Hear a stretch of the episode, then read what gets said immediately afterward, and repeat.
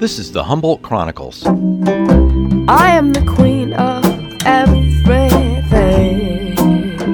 I gotta be high before I can sway. Lighter, a tea let it be. If you a viper. I'm Chuck Rogers with producer Larry Trask and Comet the Radio Dog. The Humboldt Chronicles is made possible by Goat Global Humboldt, Humboldt Urban Market, and Mocha Humboldt. Much appreciation for your support of the Humboldt Chronicles. Well, here's where we begin. Unease, uncertainty, and anxiety have been the themes recently in the local cannabis industry. High taxes, overproduction, heavy regulation, and difficulty of doing business have made it hard to see the future in anything but a fuzzy focus. Cultivators, small farmers generally are struggling more than most for the reasons we've outlined on the Chronicles over the last several months. For this edition of the Chronicles, we wanted to check in with one of the largest operators in the cannabis industry, Papa and Barkley. They could have located their business anywhere, but they chose Humboldt County. We talked to them several years ago when they first moved here, and given the current strains on the cannabis industry, now seems like a good time to pick up our conversation again. First, do they plan to stay in Humboldt? We asked co founder and CEO Guy Raccourt at his office in Eureka. Just listening to you uh, over this last half hour or so, it sounds like you and the company are still committed to remaining located here in Humboldt County for the long term. Is that right? Yeah. Again, I'm I feel blessed, and I, I and even now, I, I, don't feel that I have personally the right to just call myself a full community member. I mean, I just moved my family here. Yes, I've been building the business, but I am committed to and want to gain acceptance and, and, and, and pay it forward to, to be involved in this community because, like I said earlier, I do believe that this is cannabis country, right? It is part of the heritage here. Like it or not, bad or good, it happened Lots of cannabis. Some people say over 60% of cannabis has been grown in the Pacific Northwest. That includes Southern Oregon, us, Mendo, Trinity, right? So it's our legacy. It's already there. Like, we don't, there's no reason to unchange the history. I think all there is to do is look at it, learn, understand from mistakes, and embrace it, right? And so to that end, yes, Humboldt is a cannabis capital. And I am proud to create great cannabis products from here. And I can't think of another place in the world that I think would meet the quality standards in terms of just the, the vibe and the and the and the reason for creating quality cannabis like Humboldt. Like there are other places like, you know, where I went to school in the Finger Lakes in New York, they'll probably grow great cannabis. People talk about Spain and how awesome it is there, but Humboldt is the origin. It's the center of it all. And so I'm lucky that we got a spot here, that we've been able to contribute to the community and hopefully maybe 20 years from now when my kids graduated Arcata High School, I will feel that I've done enough service that I can actually take part in that legacy. That commitment is important because it means that several hundred local jobs are safe, at least for now. Papa and Barkley's plan to stay in Humboldt County has a lot to do with why they moved here in the first place. Here again is co founder and CEO Guy Raccourt. I was an LA grower, and my interface with Humboldt back in the traditional market was around that October, November area. The flood would come down, lots of sun grown cannabis. And I grew indoors because of a reason, right? Because we had to. But now that we don't have to, it's like, again, getting into that carbon footprint. It's like really growing indoors when we have the magic of the sun. And now we also have access to legit agricultural technology, mixed use greenhouses. So I always was aware of Humboldt, but when we started in my house in LA, Pop and Barkley started my house in one of our old grow houses in 2015. We came to Humboldt, one, I have to give respect to John O'Connor, who's on the Economic Planning Commission. He's a cousin of uh, my partner. He said, Hey, Humboldt is trying to figure out some spaces. And we're like, We're in a house I don't want to be an outlaw. I want to raise some money. If somebody can give me some legit space where I don't have to worry about law enforcement, let's look at it. We came up here, of course, as you guys know, it's magical, enamored from day one, right? City totally having the conversation. So yeah, we started thinking about it. Of course, when we first got here, we are like, oh well, we're going to have a grow because we want to make sure we we secure the supply chain. But immediately, I was like, that's offensive. There are all these people, generational growers that I've met, like literally whose grandparents were growing and holding the industry down. I'm like, why am I going to take this Wall Street money to build a big farm to push them out? Let's take this money and empower them. And so we stopped growing almost immediately, never got a cultivation license, and started working with local partner farms to support them and figure out how we could get this thing. I then started to get excited about this notion of terroir and appellation and how those works. And it occurred to me that the reason why sometimes you buy two buck chuck and sometimes you buy a thousand dollar bottle of wine, region, who did it, the whole culture and legacy and story around the grape. Well, we have that in cannabis. We just need to elevate that and let consumers understand that, oh, wow, cannabis has all kinds of nuanced flavors and grows differently in different places and whatnot. And so, yeah, I became passionate about Humboldt from almost day one. I want to shout out Kelly Martin, who owns the building we're in now, owned the first building that we were going to. He was a little bit off on cannabis, as most folks are, because they conflate cannabis and unregulated behavior is the same. The fact is, cannabis has there's no issue there. Whenever something's not regulated, it allows nefarious characters to come in. Needless to say, he rented us a space. We started uh, working in cannabis here in Humboldt, and you know, I've, ever since I've been committed to supporting the community. If you guys remember back in 2017, there were all these people that were quote unquote being pushed out and saying cannabis is pushing us off Main Street. I, t- I take those things seriously. So when we moved into our Second Street facility, we made sure we got food for people, another warehouse, and gave them a big check. The gentleman who owned the uh, furniture shop thought he was going to retire. Then he didn't want to retire. We found him another space in Arcata to make sure he could continue his business. So every place we've moved to, we've made sure to just also put the community first. When we got the Kmart with the help of the city, moving the Coastal Commission, that, you know, those box stores throughout the nation are just empty, big blights you know, that would just fall to disrepair. So we were happy to take that 60,000 square feet and make it now a center. And we hope to use that parking lot for events this summer. You know, we added a restaurant and a dispensary. And like politicians always say, it's all about job creation. You know, we've been able to create several hundreds of jobs in the community. And so really happy about that. It all makes sense when you consider that Papa and Barkley's origin story has a Humboldt ring to it. It's all about wellness and one person trying to help another and turning to an ancient plant for the answer. When I started with the company, I was chief product officer. Uh, so, with my co founders, we set out to have what we call the first cannabis conversation. Papa and Barkley's origin story is true. Uh, my partner, Adam Grossman, his dad was on hospice. They were like, if he doesn't get off hospice, he's likely going to pass away. Out of desperation, Adam took inhalable grade flowers from his normal uh, connection, soaked it in uh, coconut oil, rubbed that on his dad's back. Sure enough, his dad got out of hospice, lived two, several years enough to see Pop and Barkley be launched. And so we knew we had something there. I had already been working in this space for decades. I'd already started a compliant business in Colorado. And like most young uh, entrepreneurs, as soon as the veil was lifted, all I wanted was all these kinds of toys to over refine cannabis. I was blessed to meet Adam to realize, oh, wait, what got us here is plant medicine.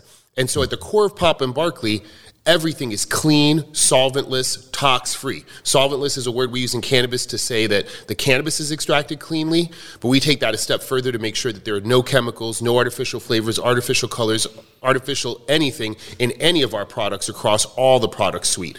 That's the core value of Pop and Barkley. Over time, we then realized, okay, we're in this wellness sector, we're growing it, which, believe it or not, even though cannabis was in dispensaries, the wellness sector really wasn't that big in the traditional market. We had a lot of flower, that kind of some edibles, but not a lot of topicals, not a lot of capsules. Those things do take compliant infrastructure to make mm-hmm. properly, so we were happy to make them, and so we started with the capsules, the patches, the tinctures.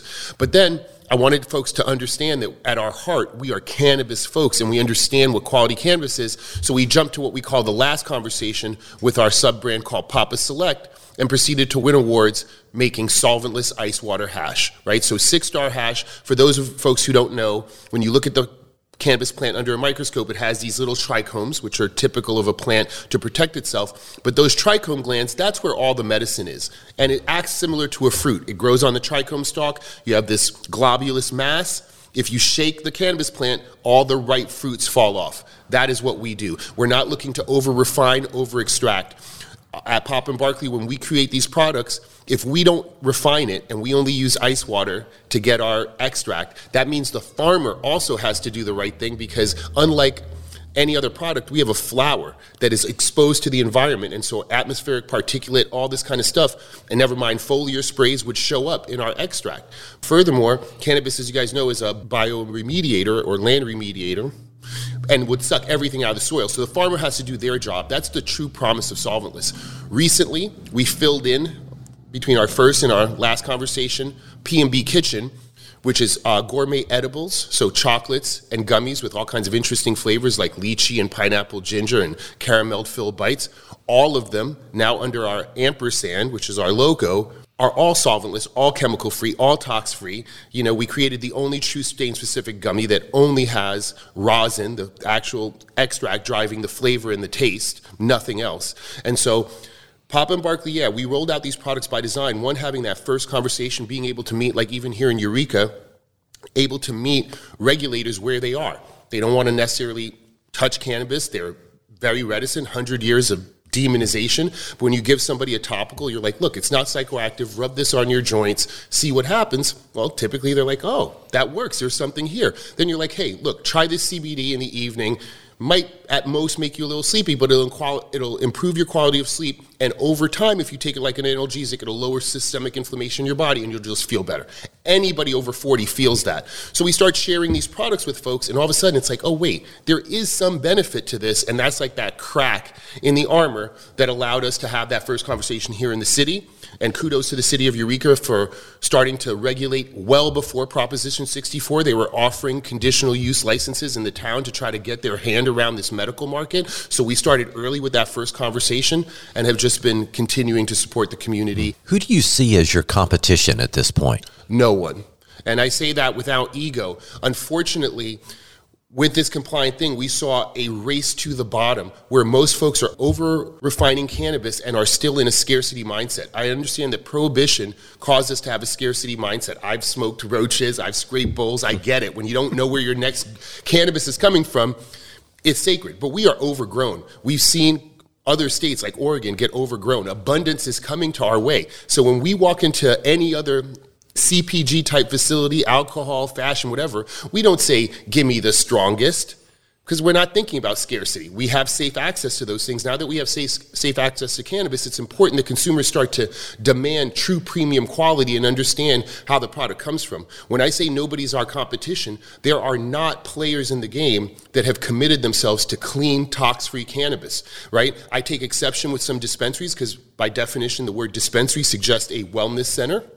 In fact, some of them call themselves wellness, but allow products that contain high fructose corn syrup, contain preservatives, contain unnatural flavors, and I, I, that's not what we advocated for. That's not what folks are in jail for. That's not what other advocates who have passed on wanted this industry to be. We have an opportunity to create clean, tox free medicine. And more importantly, as abundance comes, those prices should also be in line. You don't have to get 20% extraction rate to get distillate to create products. So while there are some folks that understand that and are creating great solventless products, I think Pop and Barkley is the only true suite of products that touches all categories in this clean, all natural fashion building on, on what you've said, and you know, in your website and in, in a lot of your marketing materials, there clearly is a, a sort of philosophy, overall philosophy, uh, wrapped up in this wellness idea and in creating these, you know, tox-free products.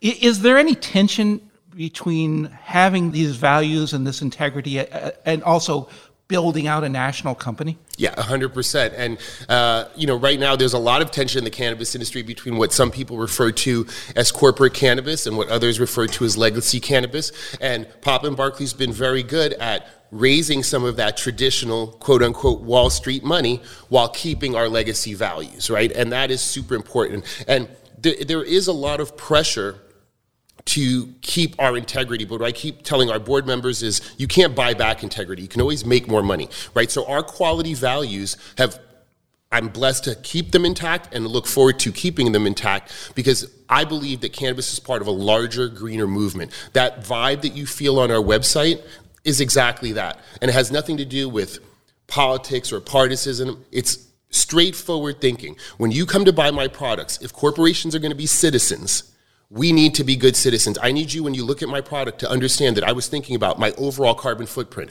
So, where does my packaging come from? What does it really cost when it's on the sea from China? Would it be better to get it domestic? How recyclable is it? How does sustainability interface with aesthetics? Of course, we want products that jump out and call to the consumer, but I also want them to be sustainable and recyclable, and sometimes they're not mutually exclusive. But I believe that it, cannabis consumers have a greener mindset, and if I can communicate to them, my package looks like this because it's also recyclable. I don't have any shiny inks because those are toxic. I don't use any solvents, not only because I believe it's the right thing to do, but our industry is going to be as large as tobacco and alcohol. And if we then start to put in requests for more butane, more alcohol, well, that means more of that needs to be created. There is a carbon footprint associated with that. We live in a world now where Mother Nature can no longer pay.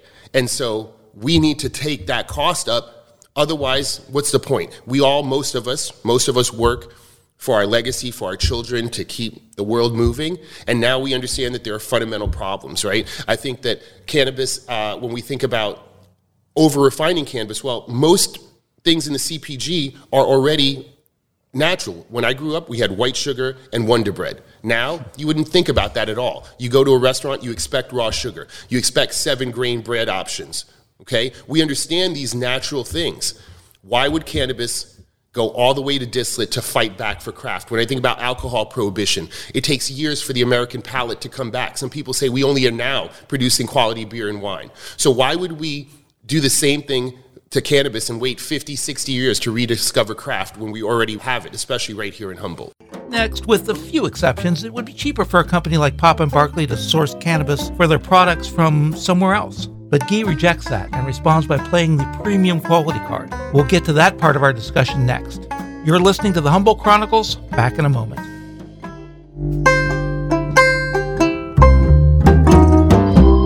Welcome back to the Humboldt Chronicles. If you're just joining us, we're speaking with Guy Raccourt. He's co-founder and CEO of Papa and Barkley. Cost of doing business is a major concern for any operation in any line of work, and there's no doubt that California is among the most expensive states in which to set up shop. We asked Guy about that. You could obviously source less expensive cannabis. You could get it from somewhere else. You could go down to the, the mega producers and get it, and probably achieve the percentages that you need to for your products. Do you think that your products are better because you're sourcing your cannabis here and it's grown in this craft grown way? Yeah. So I'll give you the honest answer. The, the, the, answer is yes. There are certain product lines that need premium cannabis and it's sourced here. So Papa Select is an important example of that. Our Papa Select line that you know, we just don't win first place. We win first, second, and third place in blind contests. Definitively the best hash in California. That only comes from Humboldt products, and we call out the farmer just like wine. It's like you got to know where the grapes came from, who processed the grapes, and what that all end result is. However, we have just released a sessions line because of pricing pressure, and some of that is sourced out of the county. But we make it clear that it's a separate tier right? Luckily for most of our other products, we still source that locally because a lot of those are, you know, smalls and trim and don't require whole flower for us to just, you know, keef, press that into rosin to make our edibles and our topicals and stuff, right? So we can still source that here locally. But the fresh frozen stuff, it is true that we've started to look elsewhere because it is cheaper, but there's tremendous pricing pressure. However, the way we decided to address it was have a subline where we're like, yeah, that cannabis comes from somewhere else, but if you want to pay twice as much, $80 a gram for our award-winning select line, that's when you get Humboldt cannabis. That's when you see the Humboldt farmer and understand the quality and the value you're buying. Because again, we are trying to push up the appellation and say, if it comes from Humboldt, by definition, it's better and therefore more expensive when we talked with you in 2019, we talked a lot about the small farmers. I think we have a, a clip of what you said. Let's listen to that we need to protect small farmers right now because if not, cannabis is going to be commoditized, right? Here we need to take it to the next level and be a little bit more boutique, but we have to protect those small farmers because if we don't, price wise, they can get priced out, you know, they could easily get outgrown. And that's, we've seen that happen in other agricultural communities. And I don't know how to solve it, but it's definitely on our radar. Given that, how do you see the current situation for cultivators? Yeah, so it, it, unfortunately, it has not changed. Right now, in Humboldt, we have the opportunity to grow, let's use the analogy, heir, heirloom tomatoes. Yes, there are super farms that are growing all kinds of tomatoes and all kinds of packaged ketchup in other places in the state, but we are growing heirloom. And all that is needed is that the consumer understand that education. We see consumers spend more. You may not get heirloom tomatoes every time, but if your mother-in-law is coming over, you might get those special tomatoes. You might get olive oil is another key. You might spend $17 for a liter of awesome like virgin cold pressed olive oil, but then sometimes you might have the gallon for the same amount that you use for other things, right? it's all about that kind of like storytelling and understanding of the, cons- the consumer understanding what quality is. And we're, we're trying to do that. And it's happening. I should say, even since the last time we spoke, we now see customers understanding a little bit more about cannabis, wanting to buy into the different stories, right? Wanting to understand where good cannabis comes from, the culture, the heritage of that strain, that farm. It's happening. It's slower than I would like, but it's happening. Are there changes that you would hope for or advocate for by the state of California that would not only help your business, but also small farmers? Are there things that still need to be done, and what's on that list? Well, there are things that are happening, and this, you know, this summer is make or break, right? So, you know, eh, if you've been following along, you know, there's an outcry from the industry that we're we're under pressure. Some would say dying, and the governor has come out and started to say some things. So, yeah, a couple of bills that are up right now or concepts that are up are this notion of a pushing off the cultivation tax completely. Mm-hmm. That would help farmers. There's also a notion of pushing off the excise tax and only having it be at the retail level, which would be awesome because we are triply taxed in the industry. By the time you, the effective tax rate is about 70%, and it's kind of crazy. If we could abate that and just have it be an 18% tax at the register, freeing up the cultivation tax, freeing up the excise tax, yeah, it would be, and the, irony here is this is economics 101. You lower the tax rate, the industry grows, the, everybody makes more money, including the state. The only reason why it hasn't been done yet is cannabis shame. If you think about the last big industry to truly blow up, would be our uh, internet and, te- and uh, digital technology. Right now, if you wanted to start a digital company, there's likely tax incentives and breaks where you pay no taxes for the first five and 10 years because they're desperate to grow that. Why not us? Why, why weren't we incubated like that? Well, we know the answer, and I'm not looking for a sorry or an apology. I just want to move forward with truth. The fact is, our industry is growing. The people have voted. They voted with their dollars, and now it's the time for Sacramento to just apply basic economic sense to us. So, yes, I believe the governor is going to do something on tax reform. That's the first thing. I also think that he's going to push counties that have not allowed cannabis sales to, to reform because in Proposition 64, there's a line that says that if a county bans, it has to be by vote. But what we have is some reticent, stuck in the mud type regulators that are not listening to their constituents and unilaterally banning cannabis from their communities. That can't stand. If a community wants to ban cannabis in, in the state, they should at least put it to a vote of their constituents. What I hope the government does is says the prevailing rule, barring a vote, a collective vote of citizens, is that cannabis is allowed throughout California, right? Because now we don't have safe access in certain communities. It allows the traditional market to continue to grow. And while I have respect for the traditional market, it brings a lot of bad actors into play, and that needs to stop. This is a question that I always have in my mind, and it's hard to get people to talk about it for you know legitimate and obvious reasons. But I mean, some people estimate the size of the non-regulated market at seventy-five percent. I mean, if that's true, I just can't see how the regulated producers can survive. Yep. And that's what's that's exactly it. it. They're not surviving. So one, we have less dispensaries now than we did in the traditional market, right? The unregulated folks are still producing, they're still dispensing cannabis, and the majority of folks in California were getting cannabis. I think that the, the miss here from regulators is this notion that cannabis wasn't already totally saturated in our communities. Like we weren't getting it and there wasn't access. And again, that simple notion, we should have learned this with alcohol, right? You don't get Al Capone with legal alcohol. You just don't, right? And that's such a like such an in your face lesson, and we are literally making the same mistake again. It just is just that simple. And the and even in Cat, so my father-in-law is the best Ukrainian dude, love him. And in Canada, you know, they have almost a 30% tax on alcohol, right, through their state stores. And so a lot of him and his friends, they brew their own hooch, they brew their own uh, whiskey. And so, of course, when I first meet him, I'm already a little bit of an outlaw. I'm courting his daughter and whatnot. And sure enough, in his like gigantic aircraft shed, stash in every corner are random gallons of like his homemade apple hooch, you know? But why? Because at that tax rate, that's like that break point where it's like, eh, you know, I could just make some and share it with my friends and save that money instead of going to the state package store, right? So we know what happens when things are overtaxed. They start to entreat people to do it themselves. And at an almost effective 70% tax rate, yeah, it's a lot better or a lot easier for folks to have a side hustle, if you will, or for the traditional market that was already entrenched here to continue to thrive. These are basic facts that educated people that allegedly are in public service should be able to see and eliminate.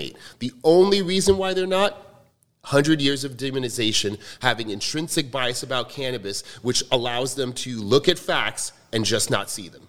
Mm-hmm. That's that, to me that can be the only answer. Papa and Barkley is, like most others, looking at a very complex business landscape all across the United States. Some states have legalized, some have not, and probably won't.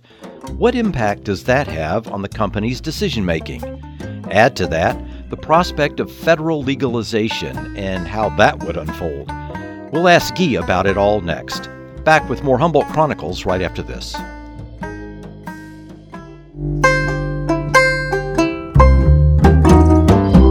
Welcome back, and thank you very much for listening to the Humboldt Chronicles. In our final segment for this episode, we continue our discussion with Guy Raccourt. He's co founder and CEO of Papa and Barkley. The cannabis industry is still a work in progress, and as such, the path forward is not completely clear. Different states have differing views on it, and the federal government keeps hinting at nationwide legalization, but that still hasn't happened. We asked Guy how his company navigates these waters. And as far as the THC products from your website, they're available exclusively in California. I think there was one place in DC where you could get it. Is the reason why you haven't rolled out to other legal markets just because you'd have to replicate manufacturing in each place? Yeah, yeah. So that part, we don't want to do that again. Even though it's been a blessing to build some almost 80,000 square feet here in the city of Eureka, I don't really want to have to do that. It's also just not good business. Like what you know, it's like come on. Like I could produce everything here, and even now we're fighting for this notion of cohabitation of our national CBD products and our California products. So for those who don't know, it's not legal for me to create those great national CBD products in my THC factory. There's a bill up this summer that might allow us to do that. What does that mean for the community? It means literally another 150 jobs. I could level up, and those jobs that I outsource to co manufacturers in Colorado would now be brought here, right? It's very important to us. Of course, it's a good business thing, but yeah, preventing us with the THC products to go to the, into other compliant markets would mean recreating that. The other option is to meet partners but most of our partners in those other states where it's not as competitive as California thought that, oh, I'll buy this CO2 apparatus and it'll give me a higher barrier of entry. No, and they don't do solventless. They don't understand solventless. They don't think solventless can be scaled. And so I haven't found that partner that's already deployed with the same values, quality values that we have. It's changing. We do have, I actually spoke to a guy in Canada, Alberta of all places. They do mixed light two seat two two runs a year, and everything they do is solventless. I was like, you had me at outdoor in, in Canada because thank you, right? Um, so you know, I think that we will start to find other partners that are building out solventless operations that share more of our values, right? But without, I, I don't say this in a disparaging way. I think it's just ignorance and 100 years of demonization, most of the other states don't have the cultural heritage that started here up in NorCal that permeates our entire state. They don't have that. And so, while kudos to them for starting good medical programs and adult use programs, that heritage of quality products, of good cannabis science, is still a little bit lost on them, I think. Again, no offense to some of those providers. When we talked to you last time, then as now, it seemed like maybe national legalization is just down the road. And we asked you a question about that, and this is uh, what you said. We have this artificial federal restriction. When that does drop, we would build more facilities here in the county, if not in the city of Eureka, to do our national expansion. If I had to visualize a dream, there would be a made in Humboldt sign on our products so I guess my, my question to you is that is that still your mindset? Yeah, hundred percent, one hundred percent. That's so awesome. Thank you for playing that. Um, yeah, no, and we remain on track while the feds continue to waffle and just be disastrous. We have not gone multi-state yet. Primarily because our primary ingredient is TLC, and not a lot of people stock that apparently. Um, and a lot around the nation, as these partners want to partner with us, or these folks want to partner with us, they don't do solventless. They don't understand the true value, and they're not willing to take the extra step. But we are looking at how to go multi-state. But if it was up to me, the feds would deschedule and we would start to engage in interstate commerce. I believe the Pacific Northwest and California, just like we grow most of the food and agricultural commodities, really should grow a lot of cannabis. There's no need for indoor super grows in Nevada, in Arizona, in states that just don't really grow things. They're just using all this electricity for what? Okay. Now I get it that there are stakeholders there that have invested hundreds of millions. Same thing with the Canadians. We should be shipping them again. But it's not here now, but my dream is at our Kmart location. We already have it sketched out. Shout out to Garrett, who's our, our local architect here. On that property, we could build another 100,000 square foot facility that would allow us to seal off that parking lot, put a gatehouse, and build another building and literally have enough square footage where we could supply the nation with all our products, right? And possibly even have a small manufacturing footprint just for local Humboldt farmers. Uh, I have this idea of like this notion of like Papa's Co-op, where we highlight just the farms and give them an opportunity to go directly to all the retailers through our vehicle, right? Again, just making sure that these farmers are incentivized to grow that next awesome strain of cannabis. But yeah, the dream is still alive, you know, and it, it, and and I don't think it's going anywhere. It's just now, can I be patient? Can I structure my licensing deals in other states to make sure that when the time is right, I can fall back here. And uh, our former chief operating officer, Boris Sharansky, said that we want Humboldt to be like our Hershey, Pennsylvania, and that is still very true. Well, that segues really well into what I was going to ask next, and that is regarding Humboldt County. The last time we spoke with you three years ago, uh, you mentioned that Humboldt deserves to benefit, reap the benefits from cannabis for a lot of reasons. And uh, toward that end, you were talking about the fact that you wanted to source everything and manufacture everything right here. Let's, uh, I think we can listen to some of that.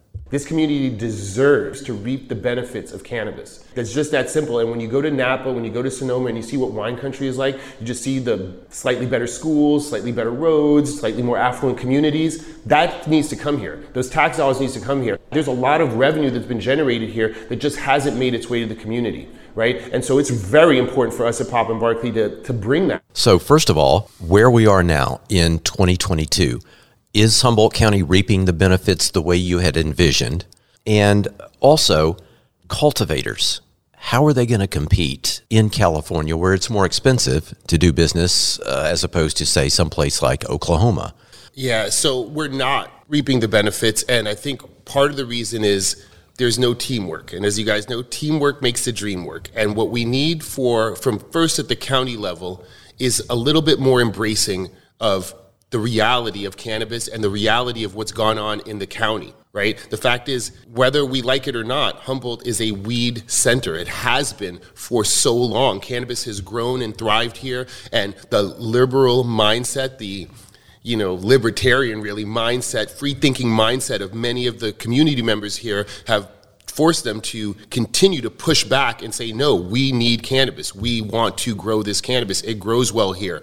But what we need is county legislators say, hey, this has always been part of our culture. This is a sustainable crop that might bring economic revival to the area. They don't really think like that because if they did, then we would start to see legislating around appellation, around terroir, around making this special, around maybe some dollars for cannabis tourism. By doing that, the county would just reap those that low-hanging fruit, right? Just embracing cannabis is a benefit. I think the farmers would benefit from the appellation because the only way the farmers are going to compete is if we make Humboldt special, right? If I grow grapes in Los Angeles and make a wine, I'm going to have a big hard time trying to show the value of that. If I get a plot of land in Napa, by definition, my wine now all of a sudden's a little bit better, right? Humboldt needs to be that place for cannabis, right? So while the super grows of Lake County and Santa Barbara County are awesome and they have all this huge canopy and that's great, that's commercial cannabis and there's a place for that. We need to grow the special good good here in Humboldt. It's our right. The farmers of Humboldt are not jumping on the cannabis bandwagon.